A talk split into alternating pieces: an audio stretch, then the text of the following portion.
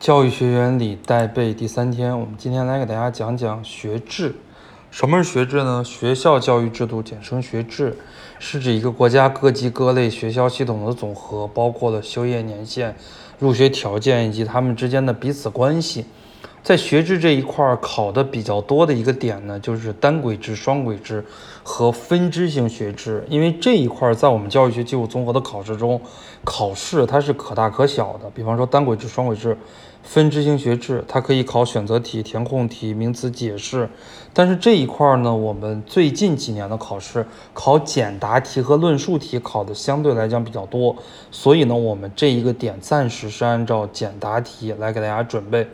在这里边的话呢，我们先对学制进行一个概括，然后我们再说什么是双轨制学制。双轨制学制总共有两轨，一轨是自上而下，它的结构是大学、中学；另外一轨呢是自下而上的，它的学制结构是小学和职业技术学校。这两轨之间是平行的，不连接的。比较有代表性的国家，双轨制比较有代表性的国家是英国。下边呢再讲它的优缺点。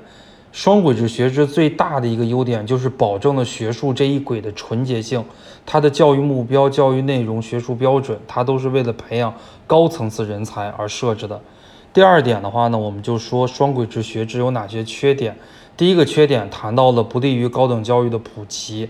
第二个缺点的话，谈到了减少从中下层中选拔出类拔萃人才的机会，不利于教育的普及啊，特别是高等教育的普及。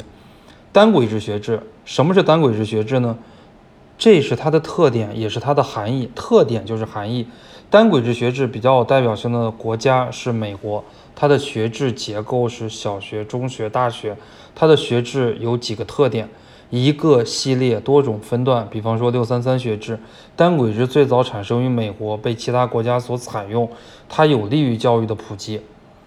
后边我们说到单轨制学制具有哪些优点？第一点，有利于教育的普及，特别是高等教育的普及。